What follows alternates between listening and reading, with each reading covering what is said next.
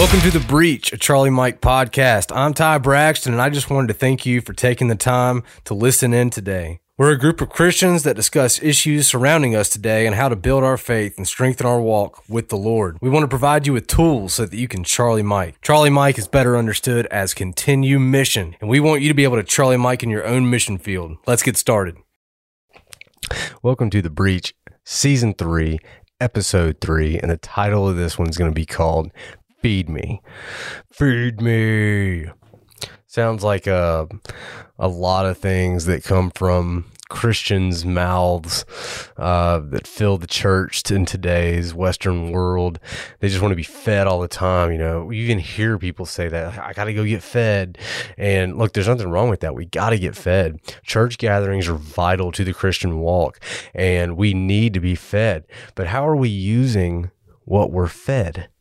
That's the question. And it's essential to growth. And what I mean by growth, I mean, uh, we gain understanding, we learn about the Word of God, and we gain revelation a lot of times from this. This is super important because if we want to understand what God wants for our lives, we got to go get fed. We got to spend time in the Word on a personal level and pray and see what God has for us. But the problem is, uh, we treat the church like it's some type of slop trough like pigs eat out of and we want to get fat off of it and we don't want to use it to turn into good energy and i'm not saying like oh we need to find our energy no i'm saying when we eat we gain energy how are we using that energy? Are we using it to store up and hoard and get fat off of it, or are we using it to benefit the kingdom? Now we get, we go and get fed, but then we walk around like we're super complacent, we're lazy, we want to be comfortable, and uh, the enemy eats us up because we're easy targets. And a lot of times we want to avoid any confrontation or anything that will put us out of our comfort zone. And many feel like they're missing something. And it's because on Sunday or Sunday night, they get fed.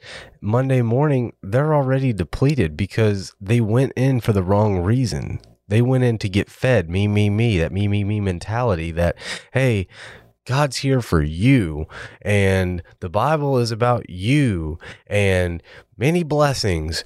And that's not the case. That's the Bible's not about us. But we keep going back to the churches that make us feel good because we feel like we're actually getting fed, but it's really just junk food because they they've turned away from the Bible preaching. They go to be served instead of learning how to serve. Many times, the ministry that we're getting, um, it stops in the pew because nothing we are being taught, nothing we are being fed, is being applied to our lives. And these people are looking for that momentary fulfillment of comfort and the feel good instead of the fulfilling of the Great Commission. They want the reward without the work. And as an example, I'll I'll, t- I'll talk about a personal example. When I was in high school, like all I cared about was sports, and I, I did not do well in school. And my dad, he confronted me about this, and you know, a parent's way of disciplinary action. And he just asked me straight out, he's like, Do you want to make A's? I was like, Of course I want to make A's. And he said, Do you want to do the work to make A's? And I said, No, I do not want to do the work to make an A. I wanted an easy A. And he looked at me and he said, You don't want the A. And I didn't really appreciate it at the time because I just, you know, teenagers know everything and we don't want to be corrected we get offended very easily. And many Christians today are more focused on God's blessing than they are on God's assignment for their life. They want the A without doing the work. They want the blessing, the blessing, the blessing. And if we're not going to compete to complete the mission, then we will lose access to the supply room. We have supply sergeants who issue us out gear in the military so we can go complete the mission.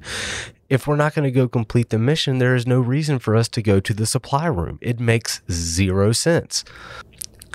When this happens, we become offended and upset when the supply room is shut down.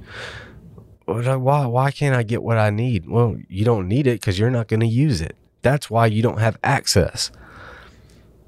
But then when this happens, we become upset with the leadership. We say, "Hey, captain, you know, or hey, first sergeant, why am I not able to get this? This is your fault. You won't let me have what I want." And that's the problem. We're not getting what we want. So we accuse the leadership, and, and this happens in churches all over the nation. They go to be fed, but if they don't get what makes them feel good, then there's error with the leadership. They're wrong. They're not giving me what God has for me.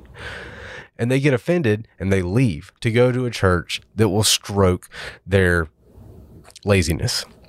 But what the Lord is giving people that are looking for just comfort is something that they need to be equipped for the assignment.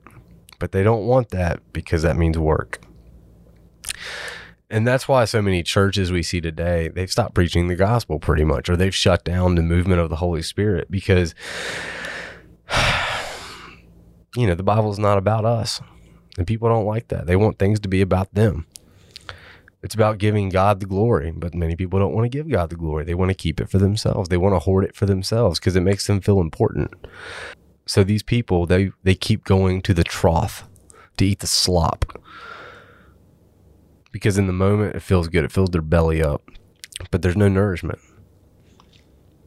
It fades because they can't we can't find ourselves. We hear that all the time. Well, we just need to find ourselves. You need to find yourself. And we have people saying, I'm trying to find myself you need to find God and cling to his word because that's the meat that we've talked about in previous episodes. There's a multitude of scriptures that I could go to with this. Um, but one of the books of the Bible that I'm going to kind of focus on tonight is in Exodus. In Exodus 16, we see the Israelites doing all kinds of childish things. And a child, if you've ever, you know, noticed a child, they don't have to be taught the word mine. They will fight and fight and fight over what most of the time doesn't even belong to them. They will grab onto it and say, mine. And they will fight to the death to keep that thing that is not mine. It says here in chapter 16, verse 2 through 3, it says, Then the whole congregation of the children of Israel complained against Moses and Aaron in the wilderness. Now, they're in the wilderness. They're complaining because they're not comfortable. They just got, they just left slavery, but yet they're not happy. So they go against their leadership like it's their fault. They just saw God perform all these things in Egypt, and they're going to attack Moses and Aaron. And it's and it continues in verse three. It says, "And the children of Israel said to them, Oh, that we had died at, by the hand of the Lord in the land of Egypt, when we sat by the pots of meat, and when we ate bread to the full. For you have brought us into this wilderness to kill this whole assembly with hunger." now, it's really funny that when we get into these positions where we're not very comfortable, the the enemy will put this thing in our mind that makes us think where we were was better than where God has brought us. So we don't continue with God. And we'll be fed with that. And we will believe that it is better than what God has at the table he has set for us.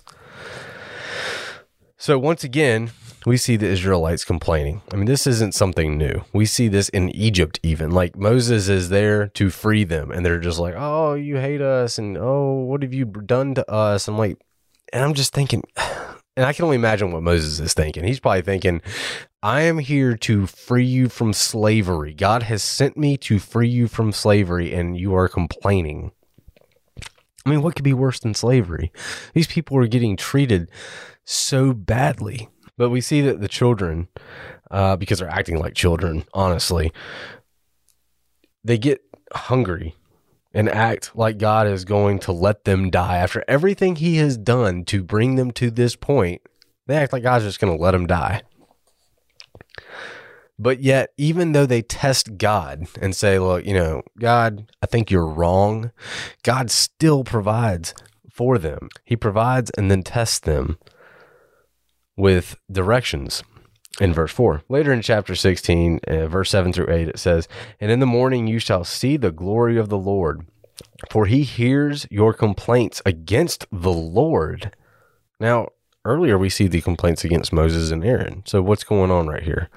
Moses is telling the children of Israel, What are we that you complain against us? Also, Moses said, This shall be seen when the Lord gives you meat to eat in the evening, and in the morning bread to the full. So, pretty much what they were complaining about missing out on in Egypt, you know, feasting out, God's going to give them exactly that. For the Lord hears your complaints which you make against him. And what are we? Your complaints are not against us, but against the Lord. When you have a pastor, a leader, coming in front of a congregation, preaching the word of God, and people feel like, oh, this is offensive to me, why would you do that? Like it's the pastor writing scripture and then reading it to the congregation. No, this is the word of God. When you're upset, you need to be upset with God because he's the one who's responsible for the Bible.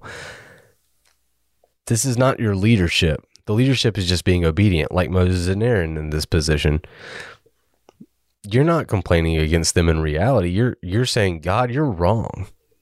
I am doing the right thing.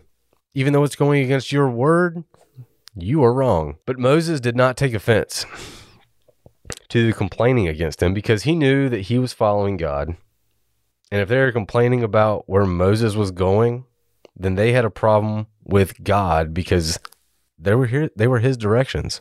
Moses is pretty much saying, Don't complain against me. I didn't make these plans. I'm just the messenger. So once again in chapter 16, we see verse 25 through 31. It says, Moses said, Eat that today, for today is Sabbath to the Lord. Uh, in chapter 16, 25 through 31, it says, Then Moses said, Eat that today, for today is Sabbath to the Lord. Today you will not find it in the field.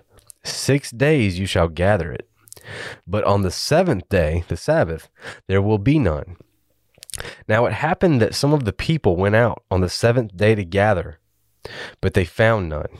And the Lord said to Moses, How long do you refuse to keep my commandments and my laws? See, for the Lord has given you the Sabbath. Therefore, he gives you on the sixth day bread for two days. Let even man remain in his place. Let no man go out of the place on the seventh day.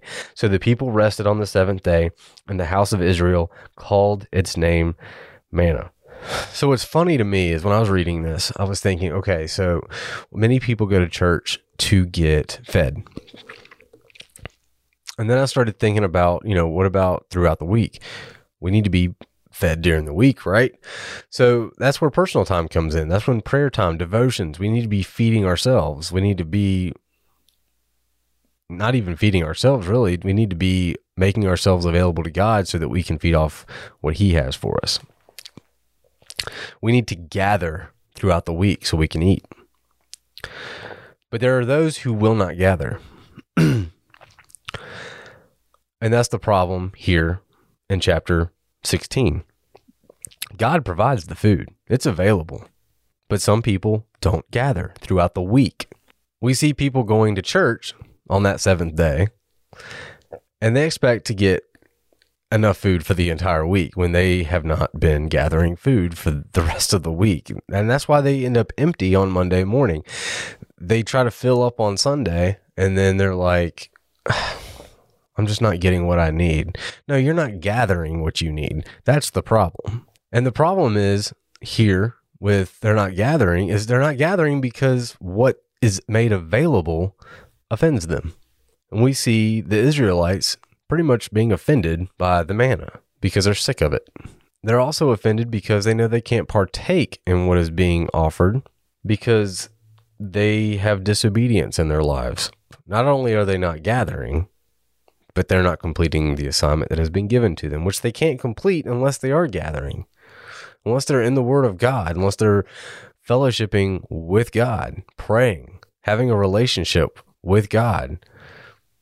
They don't want to do the work. They don't want to gather. So when the food is offered to be gathered or for them to be fed, they don't want it. It offends them. Now, I'm going to go ahead and skip through a lot of the scripture from Exodus. I mean, it is over and over, chapter by chapter. The Israelites making the same complaints. I'm hungry. I'm thirsty. Things were so much better when our lives were being threatened and we were living in slavery. They're tired of walking. They're tired of gathering. They're tired of where God leads them. They're tired of it. So they all they do is complain to Moses. They complain to Aaron. They complain before God. They're testing God. They're saying, "Hey, is he really God?" And when this happens, they think they have a solution. They can solve everything. God has brought them out of Egypt. They've seen what God can do. They've seen him part the Red Sea. They have seen him prov- like give provision to them. But they're still not happy. So what do they do? They can't wait a few days for Moses to come down from a mountain. So they say, hey, let's make our own God. So this is when they make the golden calf. I'm sure everybody's familiar with this story, but they take all the plunder that God has provided for them through Egypt. They gather jewelry and gold, and this is from their enemies that God has delivered them from and they make a golden calf. And then they say, This, this God that we have created has delivered us from Egypt and provided for us. And I mean, it's total insanity. Now, what we see here is when there's a delay, doubt sets in, and people normally try to do things on their own and, you know, out of impatience. And normally, impatience leads to disobedience. Here we see that priests can conform to satisfy the people. They know who brought them out of Egypt and try to change the narrative, yet it becomes their truth because they choose evil over truth and are and they're comfortable with it. And we see this from many leaders here in the Western world. They conform to the demands of the people. They treat the church like a marketplace, pretty much. You know, the place where Jesus started flipping tables. They start selling them what they want to be fed. When when Moses and Joshua were coming down from the mountain, Joshua said, "It sounds like war." Now he recognized the sound of war because he had fought in war. And after being obedient with Moses on the mountain, they had no idea what they were walking into. Aaron said, when they got down, they said, you know, what's going on here? Aaron said, you know these people. They are set on evil. So Aaron knew that these people were set on evil because he's their spiritual leader. He's the priest but he caved like so many other church leaders to what the people are hungry for. Moses pleads to God for mercy for the people who disobeyed him. Moses is still contending for these people. He is still trying to help them find their freedom in God. He doesn't give up on them.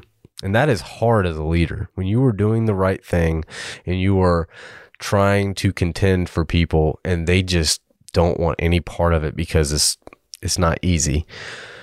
And yet here's Moses still standing in the gap for him, interceding for these people. So later we see more of their travels. They actually get to the promised land and they send out spies. They are so close to the promise of God. And they send out these spies. There's 12 of them. I bet you can't name the 10 that gave a bad report. But we know of Caleb and Joshua because they gave the report that trusted in the promise of God. And when the people heard it, all the congregation said to stone them with stones. So Caleb and Joshua, they say, if the Lord delights in us, he will deliver. Now, this is a conviction moment, a turning from the wicked ways which feels like condemnation. You know, if you're in the wrong, a lot of times it'll feel like condemnation, like we're being judged, like there's no hope for us at all. But Caleb and Joshua says if he delights in us, there's a chance he could still delight in you if you will soften your heart and accept the correction. and turn from your wicked ways.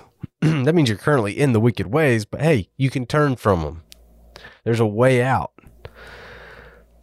This was an invitation to join in the victory now instead of never. Because when you go into the wilderness to die, you're not going to experience that victory. But since these Israelites were offended, they wanted to stone the only two men willing to obey God. Just because there are people who are afraid to live out the faith that you live out, it doesn't mean you're wrong. It just means it exposes their hesitant and complacent lack of faith. And Jesus said, We should lack nothing. Oh, you thought that was about money, huh? You thought that was about appeasing the fleshly desires that Paul say we must kill every single day.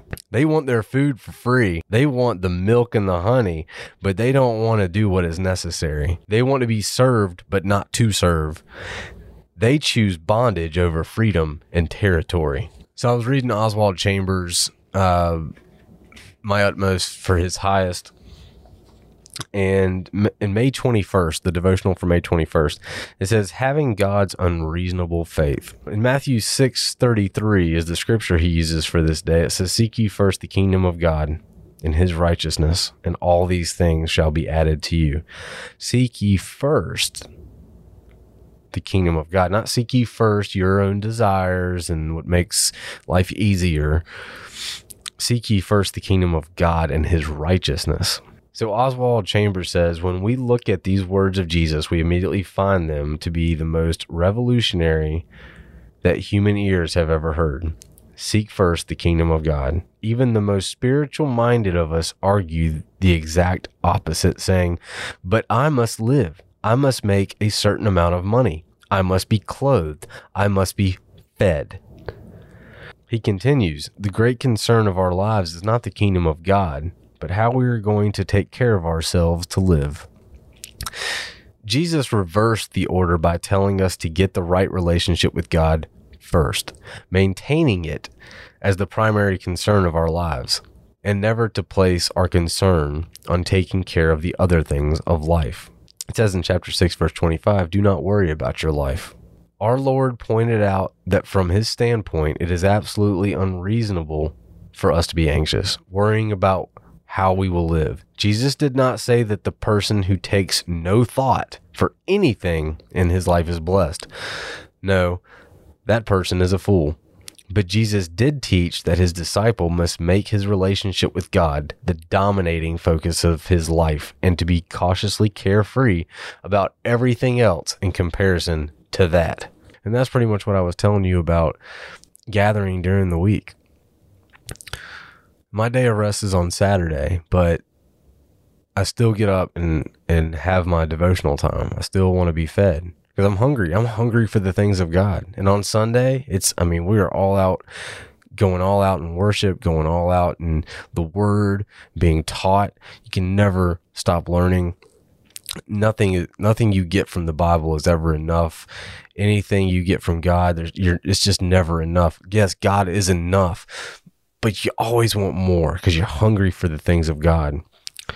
Here's the thing when we eat actual food, it gives us energy. I kind of mentioned this before early on in the podcast. How we use that energy reflects on our health. If we use it to work out, we become stronger. If we use it at our job, we can be productive. When we use it in service to others, we are impacting the kingdom. But when we hoard it for ourselves, it fades away quickly because we can't satisfy ourselves. We should always want the more of God, but to what end? Do we get to give or do we get to inhale and let it fill us to the point we are out of shape and useless for the things of God? Oswald Chambers had another devotional. It was a February 9th devotional. And I know a lot of people get exhausted. I mean, they have busy schedules, and then you know sometimes church can go long. Revival kicks in, and that's the topic. I mean, this is something that we really wanted to talk about for revivals for season three because this is something that can hinder revival. is the feed me mentality. Yes, we need to be fed. But when the me, when the emphasis is on the me, that's when it becomes a problem. On February 9th, the title is Are You Exhausted Spiritually? Isaiah 40 28, it says, The everlasting God neither faints nor is weary. So Oswald Chambers says exhaustion means that our vital energies are completely worn out and spent. Now remember, food gives us energy. Spiritual exhaustion is never the result of sin, but of service. Whether or not you experience exhaustion will depend on where you get your supplies. Jesus said to Peter, Feed my sheep. But he gave him nothing with which to feed them. that's in John 21 17. Oswald Chambers continues and says the process of being made broken bread and poured out wine means that you have to be the nourishment for other people's souls until they learn to feed on God. So, t- I mean, the the hindering thing of revival is when we think that we just constantly need to be fed. Yes, we need to be gathering, we need to be fed. But when we think that our assignment is to be fed and to be served, then we lose sight of our purpose. We need to be broken bread and poured out wine to be nourishment for other people. We need to be fed so that we can pour it out to other people. We need to feed those who don't know about God. Oswald Chamber says, continually look back to the foundation of your love and affection and remember where your source of power lies. You have no right to complain. O oh Lord, I am so exhausted.